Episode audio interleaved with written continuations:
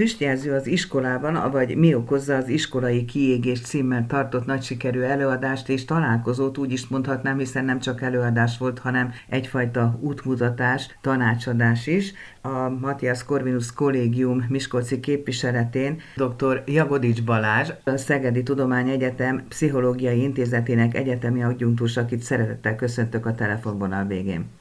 Köszöntöm én is a kedves hallgatókat. Bizonyára ön előtt is ismert a mondás, hogy gondtalan boldog gyermekkor. Hogy alakulnak ezek a gondtalan boldog gyermekkori évek mostanság? Valószínűleg felnőttként visszatekintve gondtalannak tűnik a gyermekkor, mert ez még kétségkívül mentes azoktól a felelősségi köröktől, azoktól a feladatoktól, amikkel felnőttként nap mint nap szembenéz az ember. Ettől függetlenül gyerekként is nagyon sok kihívással kell szembesülnie különböző életkorokban a felnövekvő nemzedéknek, és itt középpontba kerül az az időszak, amikor talán a gyerekek iskolába járnak, ehhez is kapcsolódik az iskolai kiégésnek a témája, mert a különböző kutatások egyre inkább alátámasztják azt a megfigyelést, hogy az iskolában kapott feladatok, az iskolának a leterheltsége, mind mentálisan, mind érzelmileg ki tudja meríteni a diákokat. Csak és kizárólag akkor az iskolai terhekre vezethető vissza ez?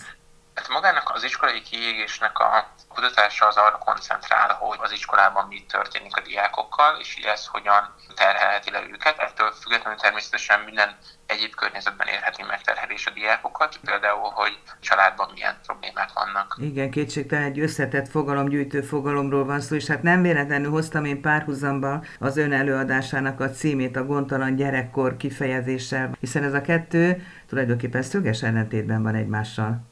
Igen, amit szerintem fontos megvizsgálni ilyenkor, hogy gyerekként még felnőtt szemmel akár egyszerű helyzetek, egyszerű feladatok is nagyon bonyolultak és nehezek lehetnek. Gondolhatunk például arra, hogy felnőttként már nagyon sok gyakorlatunk van a, a konfliktus kezelésben azzal, hogy különböző típusú emberekkel hogyan tudunk együtt dolgozni, együtt működni.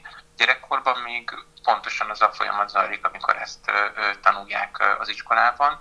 Tehát mind a mellett, hogy tantárgyakra kell készülniük, még az is nehézséget okoz, hogy ehhez a, a sokszínű társas közekhez alkalmazkodniuk kell, akár a kortársaikhoz, akár a különböző pedagógusi elvárásoknak, illetve a különböző tantárgyaknak a, a nehézségeihez. Hát a burnout szindróma nagyon sokunk előtt ismert, mégis kevésbé gondolunk arra, hogy ez a szindróma ez gyerekeket is bánthat, beszabályozhatja a mindennapjait. Így van, maga a, burnout vagy kiégés szindróma, az ugyebár azt az állapotot írja le, amikor valaki a hosszú távú stressz és leterheltség hatására olyan tüneteket kezd el mutatni, amik egyrészt a saját élményvilága szempontjából rosszak, tehát negatív érzéseket él át, ingerült, fáradt, motiválatlan. Másrészt pedig ez kívülről a társas kapcsolataiban is megfigyelhető, valaki visszahúzódóbbá válik, vagy ingerültebbé válik. És a, a kiégés szindrómának a kezdeti kutatása az elsősorban a munkahelyi kiégésre irányult. Ugye magának a, a fogalomnak az első leírása is még egészségügyi dolgozóknál született egy Freudenberger nevű amerikai pszichiáter írta le ezt a fogalmat először ennek a jelenségnek a jellemzésére, és ő még kezdetben kizárólag, mint a, az egészségügyi dolgozók, illetve később, mint a segítő szakmáknak a, a problémaköreként jellemezte a kiégést. Azonban a, a 90-es évek és a 2000-es évek elejétől egyre inkább kitágult ennek a fogalomnak a használata, mert nagyon sok olyan megfigyelés született, ami alátámasztja azt, hogy nem csak a munkahelyen és nem valamilyen foglalkozáshoz kötöttet alakul ki a kiégés, hanem bármilyen szerepünkben, az életünk bármelyik területén, ahol stresszt, nehézségeket, érzelmi megterhelést tapasztalunk, ott kialakulhatnak ezek a tünetek, és ilyen lehet a munkahely mellett ugye a diákoknál az iskola, az egyetemeknél az egyetemi képzés, vagy akár ilyen lehet egy, egy szülői szerep is, amiben ugyanúgy jelen lehetnek ezek a tényezők. Különböző okokra vezethető vissza a kiégés, mégis a végeredmény az tulajdonképpen egy és azonos. Mit kell annyira külön választani és külön taglalni, tárgyalni iskolai kiégést, és mondjuk a családi helyzet okozta kiégést, hogyha a végeredmény ugyanaz, a tünetek ugyanazok, nem azonos módon kellene orvosolni? Az orvoslása az minden esetben abban a szempontból egyéni megoldást igényel, hogy mindenkinek más lehetőségei vannak egy adott élethelyzetet megváltoztatni. Például ugyebár, hogyha a klasszikus munkahelyi kiégésre gondolunk, akkor sok esetben ez, ez az állapot ez arra készíteti az embert, hogy átgondolja mondjuk a karrierrel, a munkával való helyzetét, és ez akár indíthatja azt, hogy valaki mondjuk új, új keres, vagy akár egy új karriert indít be, és ebből lehetséges egy, egy ilyen növekedést megélni. Ami viszont az iskolai helyzetnél más, az az, hogy a diákoknak erre nem nagyon van lehetősége, és például azt a párhuzamot szokták használni, hogy a kiégés leírásakor sokszor megfigyelés, hogyha valaki ugyanabban a munkahelyen, ugyanabban a munkakörben dolgozik 6-7-8 éven keresztül, akkor ez megnöveli a, a kiégés kialakulásának a kockázatát, emiatt a monotónia miatt. Ha belegondolunk, akkor a diákok nagyon hasonló környezetben töltik a mindennapjaikat gyakorlatilag 8 évig az általános iskolában, utána meg még 4 vagy más jellegű képzésnél akár 5 éven keresztül a, a középiskolában, és utána még ugye sokan vannak, akik folytatják a tanulmányaikat, tehát ott is ez a hosszú időn tartó hasonló környezet ez kifejti a, a hatását. Ugye emiatt van talán szükség arra, hogy külön válasszuk a, a kiégést, illetve ez az iskolai kiégés fogalom szerintem abban is segítséget nyújt nekünk, hogy lássuk, hogy itt nem csak a munkahelyről van szó, és nem csak arra kell figyelni, ami a felnőttekkel történik, hanem bizony arra is, ami a, a diákoknál, gyerekeknél létrejöhet. Ha már figyelni kell, milyen tünetekre kell figyelni elsősorban? Leginkább a korábbi érdeklődésnek a, a megszűnése az, ami egyfajta jel lehet. Ugyebár sok esetben lehet látni még általános iskolában, hogy a gyerekek tudnak lelkesedni a különböző tantárgyakért, vagy akár a, a, a jó teljesítményért, és ha ez elkezd megváltozni, az egyrészt egy életkori sajátosság, ami a serdülőkor elején előfordul, viszont hogyha ez együtt jár több negatív érzésnek a, a megjelenésével, a gyermek több szorongástól számol be, akkor ezzel mindenképpen érdemes foglalkozni. Ami még egy jel lehet, az a teljesítmény csökkenés, tehát az iskolai jegyeknek a fokozatos romlása, azonban ez nem minden esetben kíséri rögtön a, a kiégést. Sok esetben, hogyha valaki egyébként képes jól teljesíteni, mert ez fontos számára, akkor akár munkahelyi, akár az iskolai kiégésnél megtörténhet azt, hogy a, a teljesítménye az magas szintű marad. Tehát nem látszik mondjuk rögtön a fél évi bizonyítványnál, hogy, hogy a kiégés állna fönn, viszont hogyha ha beszélgetünk a, a gyerekekkel, akkor kiderülhet, hogy megváltozott az iskolához való viszonya. Képes ennek a felismerésére a szülő, vagy adott esetben a pedagógus? Azt gondolom, hogy igen, viszont itt sok kommunikációra van szükség egyrészt a, a gyermek és a, a szülő között, másrészt pedig a pedagógus és a család között, ugyanis ö, ö, nem biztos, hogy mind a két területen látható ez a változás, tehát inkább a tanárok tudják észrevenni, hogy az órai, az iskolai magatartás változik meg egy-egy diáknál, viszont az is lehet, hogy az iskolában ez kevésbé látható, de otthon mondjuk nagyon más, ahogyan beszél egy diák az iskoláról, vagy ahogyan tanul, ahogyan az iskolai dolgokról beszámol. És hogyha felismeri, akkor honnan tudja ketté választani? Honnan tudja, hogy ez most a kiégés jele, vagy pedig halad a kamaszkorba, és egy daszkor szak következik? Ami szerintem egy nagyon fontos különbség a kettő között az az átélt stressz. Ugyebár a kamaszkorban ott inkább arról van szó, hogy az érdeklődés az más terület felé fordul, de ez nem feltétlenül jelenti azt, hogy az iskola az, az stresszes lenne. Ha viszont ez a, az iskolai stressz ez továbbra is jelen van, akkor az jelzi azt, hogy a kiégésről van szó. Mit kell ilyenkor tenni? Beszéltetni? Beszéltetni? Fontos dolog, hogy egyrészt a, a kiégés az egy folyamat, ami a tapasztalatok szerint, hogyha nincs külső beavatkozás, hogy valamilyen segítséget nem kap az illető, akkor az idő előre hattával rosszabbá válik. Tehát emiatt érdemes már korábban figyelni ezekre a jelekre. A másik pedig, hogy a különböző tünetek azok eltérő súlyossággal jelenhetnek meg. És attól függően, hogy valakinek mennyire súlyosan jelennek meg az életében a tünetek, attól függően érdemes segítséget kérni. Vannak olyan helyzetek, amikor valójában segít ez a, az érzelmi támogatás, ami a, a beszélgetéssel mondjuk a családból kapható, de súlyosabb esetben mindenképpen érdemes akár szakember segítséget kérni. Ugye egyre több oktatási intézményben elérhető az iskolapszichológus, vagy akár a pedagógiai szakszolgálatnak a, a tanácsadói, szóval ezen a vonalon mindenképpen érdemes elindulni, hogyha valaki erre gyanakszik. Itt a súlyos eseteknél akár az önkárosításra gondol? Az önkárosítás az már egy nagyon súlyos tünet, és az általában nem az iskolai kiégéshez, hanem egyéb szorongáshoz, zavarokhoz vagy a depresszióhoz társul, de az már mindenképpen egy, egy nagyon súlyos jelzés. Miként orvosolhat a szülő és a pedagógus, vagy az iskola pedagógus? Ami a kutatások szerint egy nagyon fontos ellensúlyozója a kiégés kialakulásának az az, hogyha valaki meg tudja találni a, fejlődési lehetőségeket abban a helyzetben, amiben van. Akár, hogyha a felnőttekre gondolunk, akkor a, a munkahely munkahelyi fejlődés és a, a munkahelyi céloknak a, a kitűzés, a saját érdeklődésnek valamilyen módon való kiteljesülése az, ami segít ellensúlyozni azokat a tényezőket, amik a kiégést okozzák. Ez ugye az iskolában elsősorban azokon a, az érdeklődési körökön, azokon a tantárgyakon keresztül ö, található meg, ö, amíg az adott gyerekre jellemző, illetve ami még sokat tud segíteni, hogyha a diákok minél nagyobb autonómia döntési lehetőségeket kapnak abban, hogy pontosan mivel foglalkoznak egy-egy tananyag megtanulása során, milyen módszerekkel tudnak dolgozni, hogyha van valami fajta döntési lehetőségük abban a tanulási környezetben, amiben tanulnak.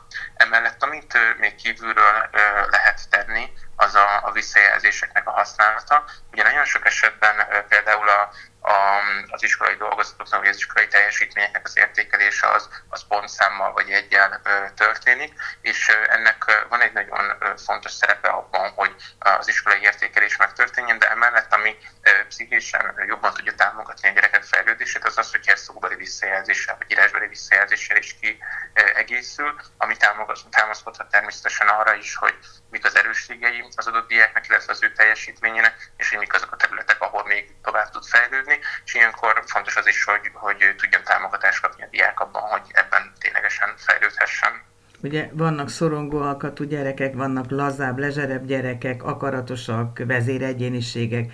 A kiégés szempontjából kik a veszélyeztetettebbek? Ami egy fontos dolog, hogy kívülről nagyon nehéz elkülöníteni azt, hogy valaki nem motivált a tanulásra, vagy kiégett.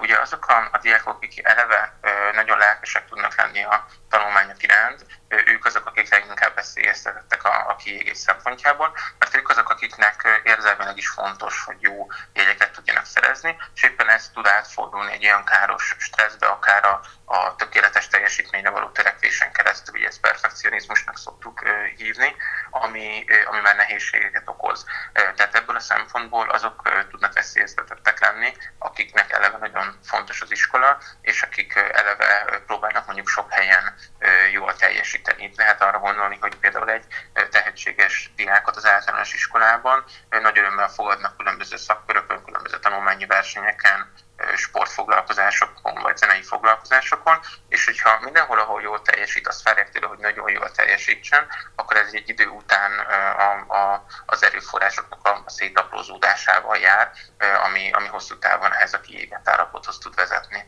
Megjelent napjainkban egy új szó, vagy új fogalom, a szétstresszelt gyerekek.